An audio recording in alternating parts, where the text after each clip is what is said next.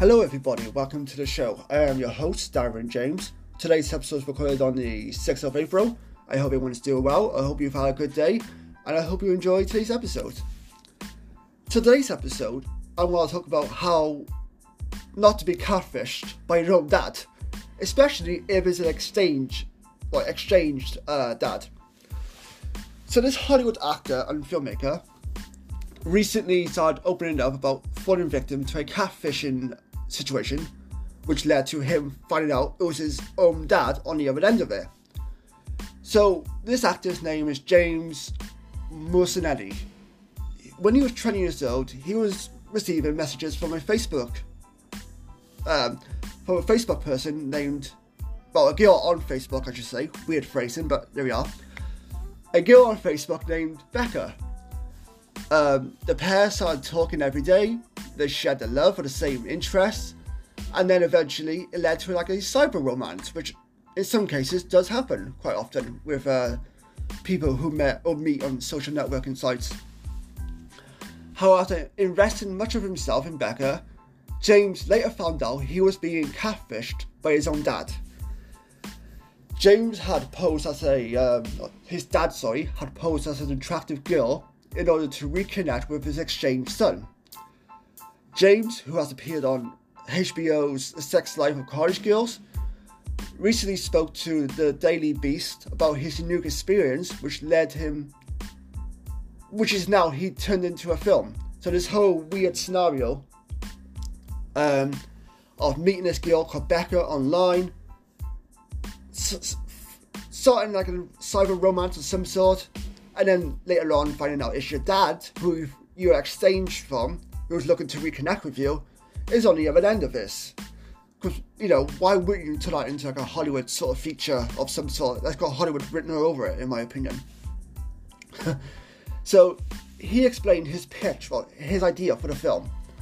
He says, I took the kernel of what happened and exported upon that and used my imagination to push it to the furthest degree of what if it had gone wrong? No, so, what if it had gone further in this direction? Or what if I hadn't found out? Or what if it had taken me longer to find out? James's now film is called I Love My Dad, which recently premiered at a film festival, which was called X, no, sorry, SXSW, wherever that is. Um, the Passion Project documents James's character struggling with a disappointing father figure before he decides to cut all contact and block his number and social media accounts. Um, the actor playing his father is Peyton Oswalt or Oswit. I think I know the name, but I need to put a picture to the face in order to know. Who becomes desperate to rebuild his relationship with his son, so much so that he decides to set up a fake profile in order to contact him. In a cruel twist of fate, James' feelings begin to turn feelings begin to turn romantic, and now the movie tracks his growing affection towards, you guessed it, his own dad. It begins with a romance and flirting, but eventually escalates to much more sinister acts such as sexting and cybersex. The film reaches its pinnacle when James realizes that Becca has the same email address as his father, uh, father, who's finally him, which is now forcing him to see the truth. By this point, James and his dad had already united during therapy, and surprisingly, he believes think the experience had actually drew actually drew them closer together. It was hitting that rock bottom in our relationship, but it forced us to confront uh, confront some of the foundation problems in their relationship, our relationship, as he says, and actually caused things between him and I to get a lot better over time because we had talked about it, and now they have a great relationship. Uh, James has added.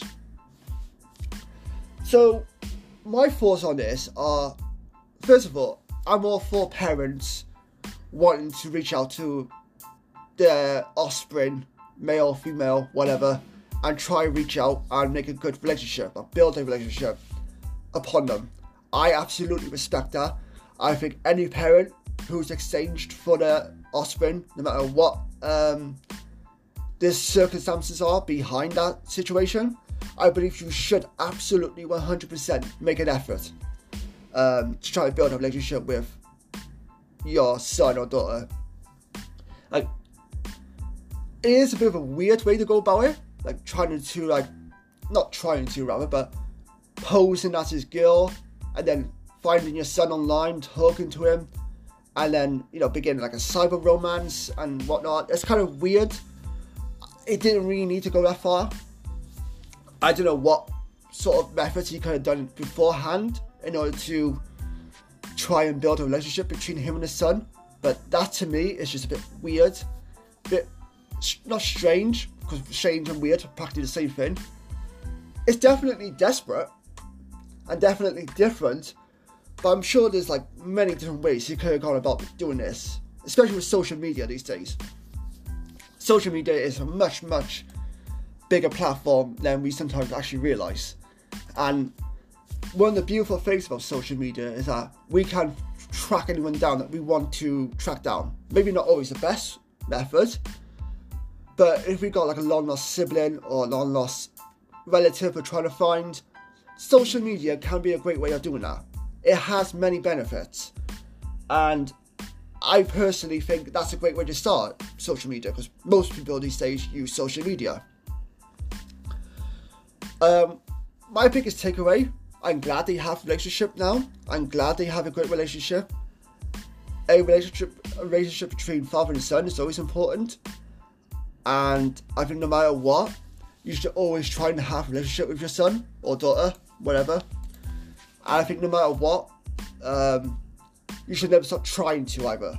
They may not be acceptive of you you're reaching out at the moment, but in due time, hopefully things can change and then you can grow and develop this great father son, father's daughter, whatever relationship, and things start to go well, and you can move forward with your lives, and yeah, just grow closer together.